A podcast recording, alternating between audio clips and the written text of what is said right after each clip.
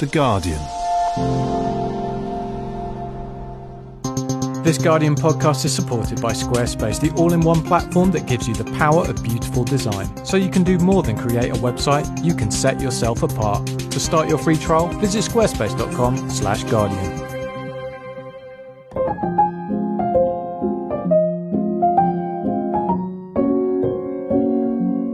Hello, and welcome to this week's podcast with me, Claire Armistead.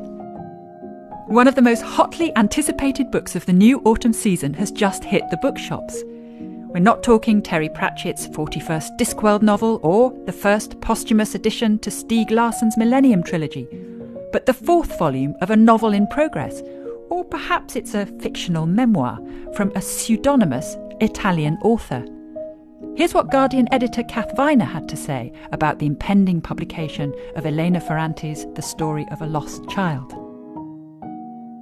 I first heard about Elena Ferrante a couple of years ago when I had read the first volume of the Knausgaard memoir come novel and absolutely loathed it. I was complaining about the bloodless prose and the kind of banality of this man's life.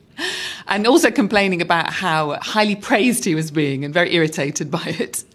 Um, and a colleague said, Oh, if you hate Knausgaard, I bet you'll love Ferrante there was a lot of buzz around her, um, particularly in New York. So I, you know, I remembered that. And then when I moved to New York, uh, it was about 18 months ago, she was everywhere. Her books were in all the bookshops, very long, serious articles about her entire oeuvre in all the big, serious journals. So I bought the first book of the trilogy, My Brilliant Friend, and I just feel like I read it without breathing out. I just didn't breathe out once. I was just suspended in this amazing world that was entirely different from my own and yet entirely recognizable. It felt like when I first saw a film by Jane Campion, this kind of exuberantly, messily, passionately female world, this kind of entirely recognizable, but to me, not very often written about world.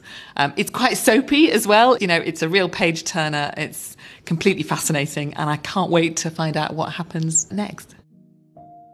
With me in the studio to discuss it are Daniela Petracco from the publisher which had the good taste and fortune to publish the English translation, and Uber fan Nabila Shabir. Daniela, congratulations. Thank you. This is a real coup for a, you, you run Europa Editions. It's a small publisher. Europa Editions is a publisher that was founded in New York in 2005 and 4 years ago we set up a London office. So I run Europa Editions UK. Yes. I so am I wrong in saying it's a small publisher? Is it actually um, a huge it's, multinational? It's, it's, well, it's a small independent multinational. And were you instrumental in finding this? I was not, no. The publishing house was founded by Sandro and Sandra Ferri, who are Italian publishers and who are the publishers of Elena Ferrante since the early 90s. So tell us about the publishing history of it. Well, Elena first sent her first book, Troubling Love, to Sandro and Sandra via a friend, and they read it and immediately fell in love with it. She sent it already with a proviso that said that she would not be involved in any publicity, that she would not want to appear as the author of the book in public. Um, the publishers loved it so much that they didn't see a problem with that and published it.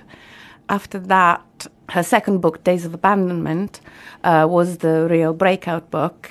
It was shortlisted for prizes, it won prizes. It was a bestseller for many weeks uh, uh, in the Italian bestseller list. And when it was published in the US, which was in 2005, it was in fact the first book published by Europa Editions, it immediately became a cult book with a substantial following, and it all grew from there. So the very first book that Europa Editions published it's Days was of this Abandonment, book, yes, and it's just rolled on like that. It rolled on like that. Um, it took a while for the Neapolitan novels to arrive. The first one was published in Italy in 2011, and then one a year after that. Originally, as far as I know, Elena said that the Neapolitan novels, My Brilliant Friend, was going to be another short book. But in fact, it turned out into a four volume 1800 pages fiction. Her previous books, then, before this Neapolitan series, They were- are all short. but they are also me- sort of memoir, are they? Um, I mean, it, there's a bit No- of a question about what they are, isn't there? well, nobody knows how much of her life there is in the books. They could all be memoirs or they could be fiction. We don't really know. Um, Elena has always felt that the fact of not appearing in public gives her total freedom in what and how she chooses to write. What do we know about her? We know that she was born in Naples. Uh, we know she is in her 60s now. We know she's been married, she's had children, she lived abroad. Uh, she was a teacher, I think, for a period of her life, and that she's definitely a woman. Have you met her? No, Have the publishers met her? the publishers, only Sandro and Sandra have met her. now I'm going to bring Nabila in because your little eyes are twinkling.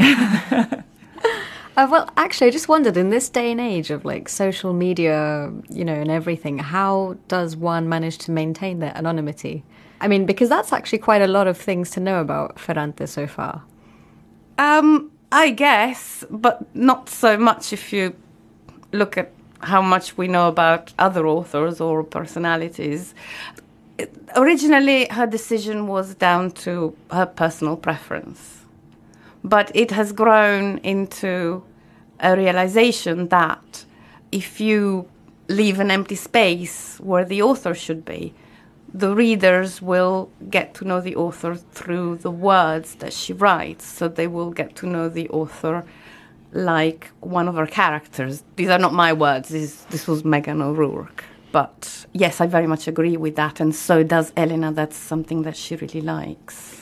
so, The what, what idea. is it that you love so much about it, Nabila? Um, so I was once told by a former colleague who is from Naples that he saw Naples as Napolistan. I'm Pakistani. So he wanted to make this connection with me by saying that where we came from, Pakistan and Naples were very similar. So when I read the books, I mean, it's got nothing to do with Pakistan, but it's this sort of element of a close cultural, you know, community and this relationship with these people and, and this whole sort of veritable story of people growing up in the suburbs of Naples and never being able to leave those suburbs that I found really, really attractive. It was that sense of location.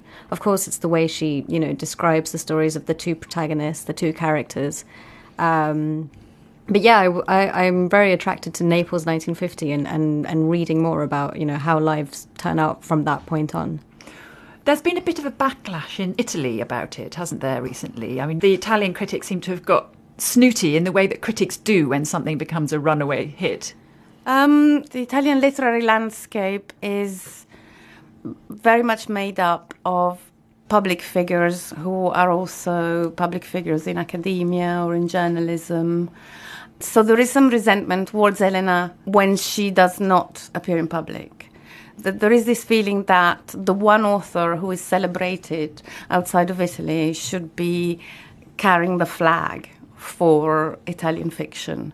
And obviously, Elena will not do that because she will not be going to events. She will not be going anywhere to talk about what's happening in Italy. On the other hand, I think it's unfair to expect that. And she should be free to do what she wants to do. And just the fact that an Italian author is so celebrated will have the effect of making people interested in other Italian authors. And she was shortlisted for the uh, prestigious. She was shortlisted for the Strega. prize. Yes, she made the last five, and it was then won by Nicola Lagioia with a fantastic book, which will be publishing next year. but also Roberto Saviano spoke up. Um, Roberto Saviano for was the one who nominated her. Ah, I Because that's how the Strega works. So it's like the outsider nominates the outsider. yeah, in a way. Kind Robbie. Roberto Saviano being who? Yeah. Oh, oh, he's an anti-mafia writer. Who had He's to the go- author of Gomorrah, uh, the novel and, and film, and he he has appeared in public, but he has to live under police escort and and protected still because of obvious reasons, because of what he uncovered in his in his work. This is famous for a book in translation, but I just wondered how, in terms of the Italian prose, what is it similar to? I mean, uh, because I haven't heard many Italian friends reviewing this book. It's more like, you know, because the New Yorker made such a big deal of it. this is the book you have to read. So I've really heard about it in sort of Anglo-Saxon circles, but I'm curious to know what the resonance is in Italy. Is it just equally as, you know, Ferrante mania, Ferrante fever? Oh, it, it's huge. Again, I mean, Ferrante has always sold well, but she never sold hundreds of thousands of copies until the Neapolitan novels really broke through. And that was a couple of years in. And the success in the US and the UK and elsewhere has had resonance and has helped Italian sales. There's one question about this that keeps coming up is the extent to which it is something that appeals to men as well as to women. And I put it out on Twitter because lots of people were saying, "Oh, it's just very it's very girly." And actually a lot of men have responded and said they really like it. Is that a criticism you've met, Daniele? Um, no, I have met a lot of men who said that they love it, and I think these books are for both men and women. I, I don't think it, there should be a. The only thing I noticed about that was just that. So I was clicking a little bit on all those male reviewers, people who've said they love Ferrante novels, and a lot of them seem to actually be working in the world of literature or something like that. So that's why I wondered whether just a random guy in my sort of acquaintance would actually pick up this book and read it. Or is it a question of whether they'll pick it up? Or Yeah. whether they like it once they've picked it up? That's the thing. Once it's forced upon them. Okay, well, the covers may be girly. Um, De- uh, Describe the covers because this is nobody can actually see it. The covers are, uh, uh, well, My Brilliant Friend, which is the first, has a scene from a wedding on it. But all the protagonists in the picture are facing away from the viewer. And this is carried through the four covers. So the idea is to have apparently light-hearted images that hide what the human figures in the image are actually feeling, showing, or, or living through. They're quite colourful covers. So I initially, to avoid getting into reading all of the four books, I bought them and then gave them away to friends as gifts because I said, I know this is a good book. I haven't read it yet, but you start it and then tell me how it goes. And a couple of times the bookshop owner did say, Oh, I wish they wouldn't use these covers because they do look. I mean, to judge them in a negative light, they, they might look like sort of a romance novel's, you know, front cover. They kind of might have a little element of that. That's a criticism, but it's also an opinion. So I don't know. Well, they obviously it obviously hasn't hurt the sales of the book. No, they haven't hurt the sales of the books, and yes, it's something to start discussion from. And yeah, I've, I have met more people who had doubts about the covers than people who had any doubts whatsoever about the content. yeah. Is this the final one? The This is the volume? final one. This Definitely- is absolutely the final no one. more. Totally, the story goes full circle. There is a very satisfying conclusion, if not pat in any way. I mean, the story has thriller elements, but yeah, you don't get an easy resolution at the end. Well, let's now listen to a bit of it. This Guardian podcast is supported by Squarespace. If you want to build a website, you've got many options. But if you want to build it beautiful, there's only one. Squarespace gives you the power of world class design so you can do more than create a website. You can set yourself apart. See why some of the world's most influential people, brands, and businesses choose Squarespace. Start your free trial, head to squarespace.com/slash guardian. From 1976 until 1979, when I returned to Naples to live, I avoided resuming a steady relationship with Lila. But it wasn't easy. She almost immediately tried to re enter my life by force. And I ignored her, tolerated her, endured her. Even if she acted as if there were nothing she wanted more than just to be close to me at a difficult moment, I couldn't forget the contempt with which she had treated me. Today I think that if it had been only the insult that wounded me, you're an idiot, she had shouted on the telephone when I told her about Nino, and she had never ever spoken to me like that before, I would have soon calmed down. In reality, what mattered more than that offence was the mention of Dede and Elsa. Think of the harm you're doing to your daughters, she had warned me. And at that moment I had paid no attention. But over time, Those words acquired greater weight, and I returned to them often. Lila had never displayed the slightest interest in Dede and Elsa. Almost certainly she didn't even remember their names. If on the phone I had mentioned some intelligent remark they had made, she cut me off, changed the subject. And when she met them for the first time, at the house of Marcello Solara, she had confined herself to an absent minded glance and a few pat phrases. She hadn't paid the least attention to how nicely they were dressed, how neatly their hair was combed, and how well both were able to express themselves although they were still small. And yet I had given birth to them. I had brought them up. They were part of me, who had been her friend forever. She should have taken this into account, I won't say out of affection, but at least out of politeness, for my maternal pride. Yet she hadn't even attempted a little good natured sarcasm. She had displayed indifference and nothing more. Only now, out of jealousy surely because I had taken Nino, did she remember the girls and wanted to emphasize that I was a terrible mother, that although I was happy, I was causing them unhappiness. The minute I thought about it, I became anxious. Had Lila worried about Gennaro when she left Stefano, when she abandoned the child to the neighbour because of her work in the factory, when she sent him to me as if to get him out of the way? I had my faults, but I was certainly more of a mother than she was. Such thoughts became a habit in those years. It was as if Lila, who, after all, had uttered only that one malicious remark about Dede and Elsa, had become the defence lawyer for their needs as daughters and every time I neglected them to devote myself to myself, I felt obliged to prove to her that she was wrong. But it was a voice invented by ill feeling. What she really thought of my behaviour as a mother, I don't know.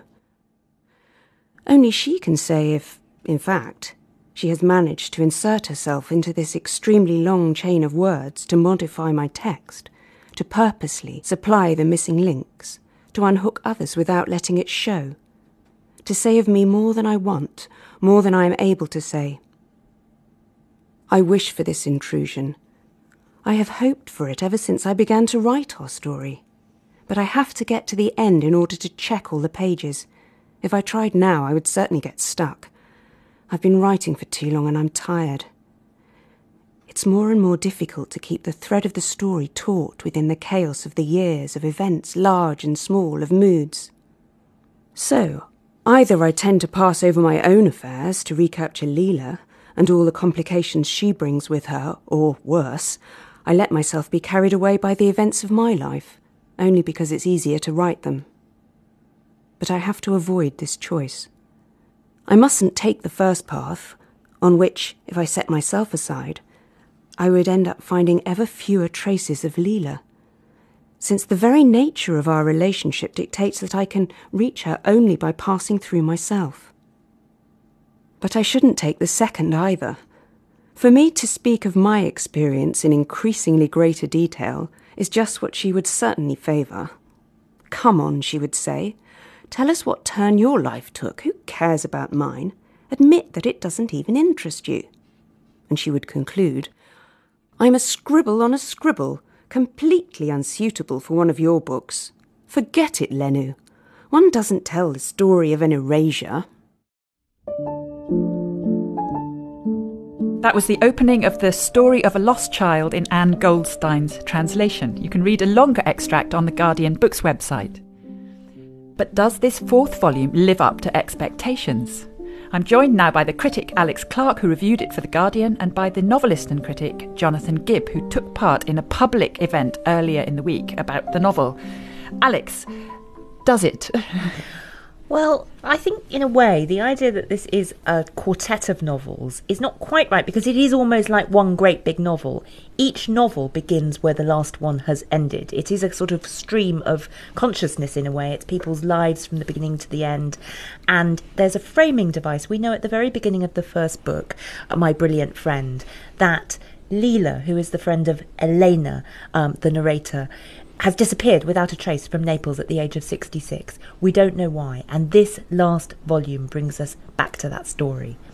Jonathan, your Yes. view. Were you disappointed? Oh, not at all, not at all. I mean, obviously, I've been reading these books over about three years now. I don't know what it would be like if you were reading it in one long go. I completely agree with Alex that you mustn't think of them as standalone books in any way. You mustn't pick this last one up and say, I'll see if this one's any good and go back to the beginning. But it's been a, a hugely eventful reading experience going through the whole of this woman's life, these women's life, the life of this neighbourhood and this city from the 1950s through to the present century. And it wasn't a disappointment at all.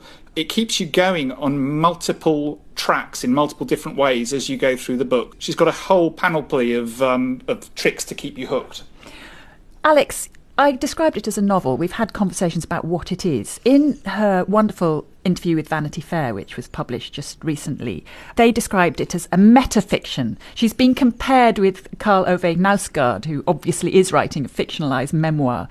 What is this? Of course, we don't know in one way because we don't know who she is. Her anonymity is, is sort of key to this whole procedure. She decided when she started publishing books in the early 90s that she wouldn't reveal her identity.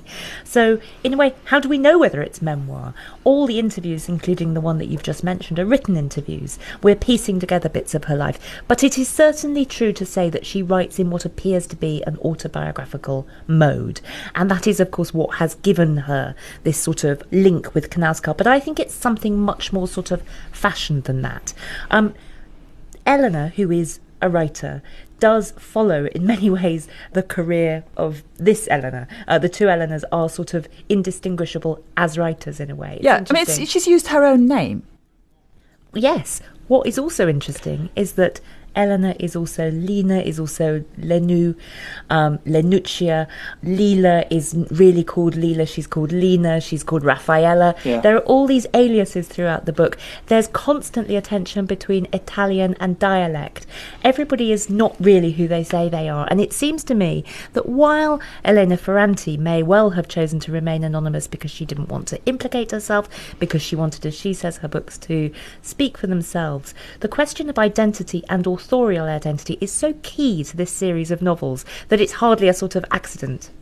Absolutely. I mean, I think that her identity is as irrelevant as her anonymity is hugely important. Uh, The comparison with Knausgaard, I think, is slightly off key. For me, the thing about Knausgaard's books, and obviously I, like most English readers, haven't read all of them yet, is that the point of the project is there from the word go.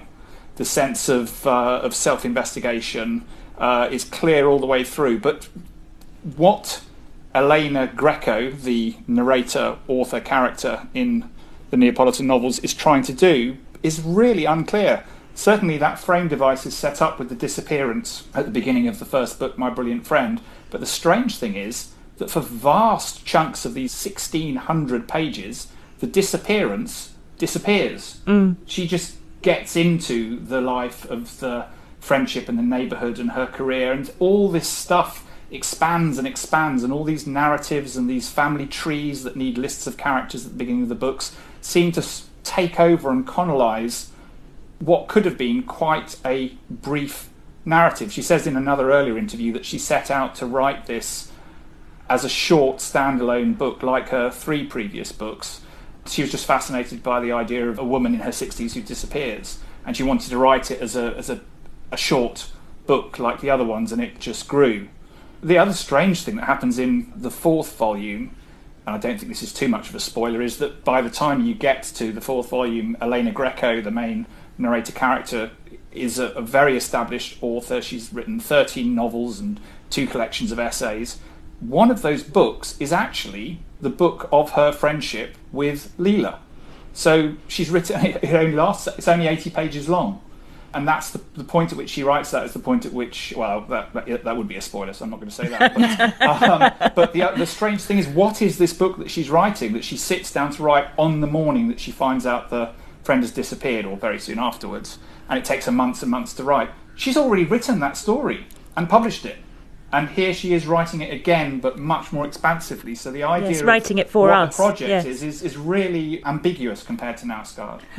And I want me. to bring you back, Alex, to the idea of Italian and dialect.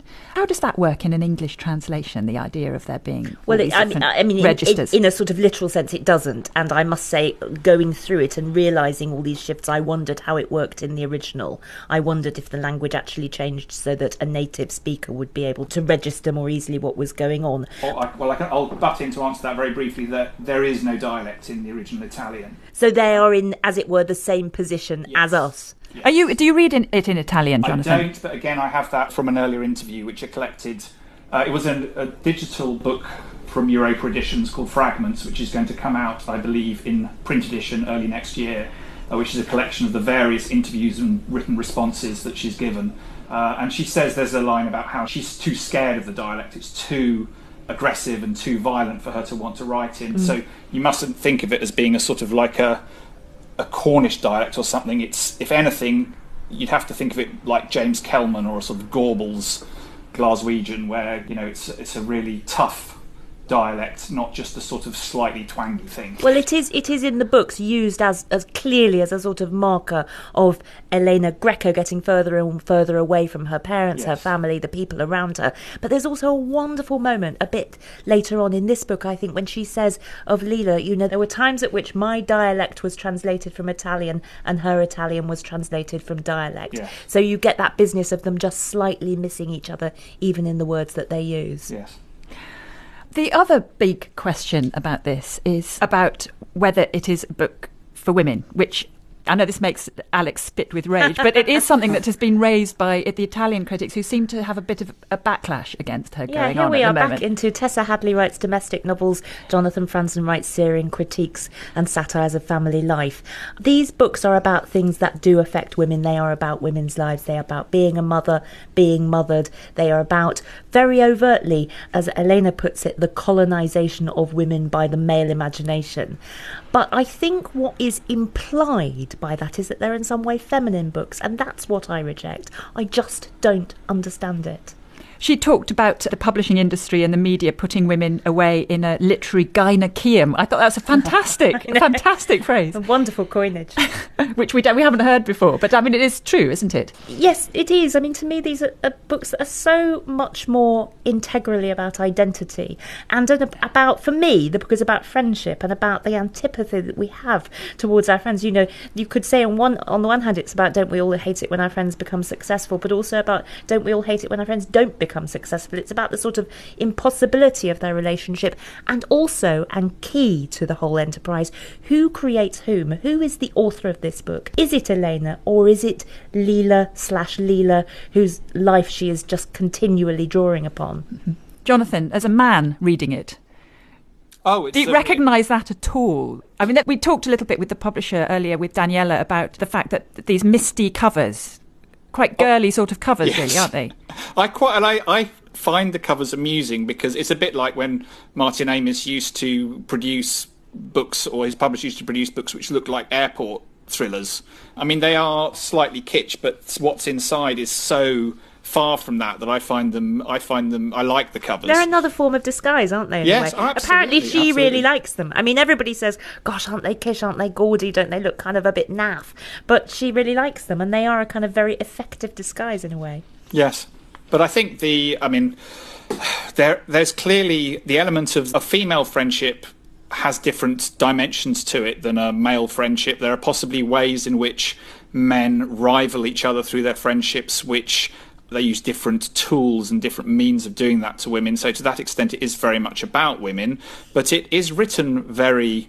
Uh, it's not written in what I would consider a you know a feminine or airy fairy way. It's gutsy, it's full of blood, it's muscular, it zooms along. I mean, I'm not claiming those as masculine terms, but I'm certainly using them as terms that you wouldn't apply to something that you considered feminine. Mm. The thing about the women's side of the story is that this is a story of Italy and of Italian politics and of Italian organized crime over four or five decades, but told entirely through the women who are either sometimes actors in it, but obviously more often victims of it, but it's it's saying you can tell that whole story and you can understand Italy through how it affects the women.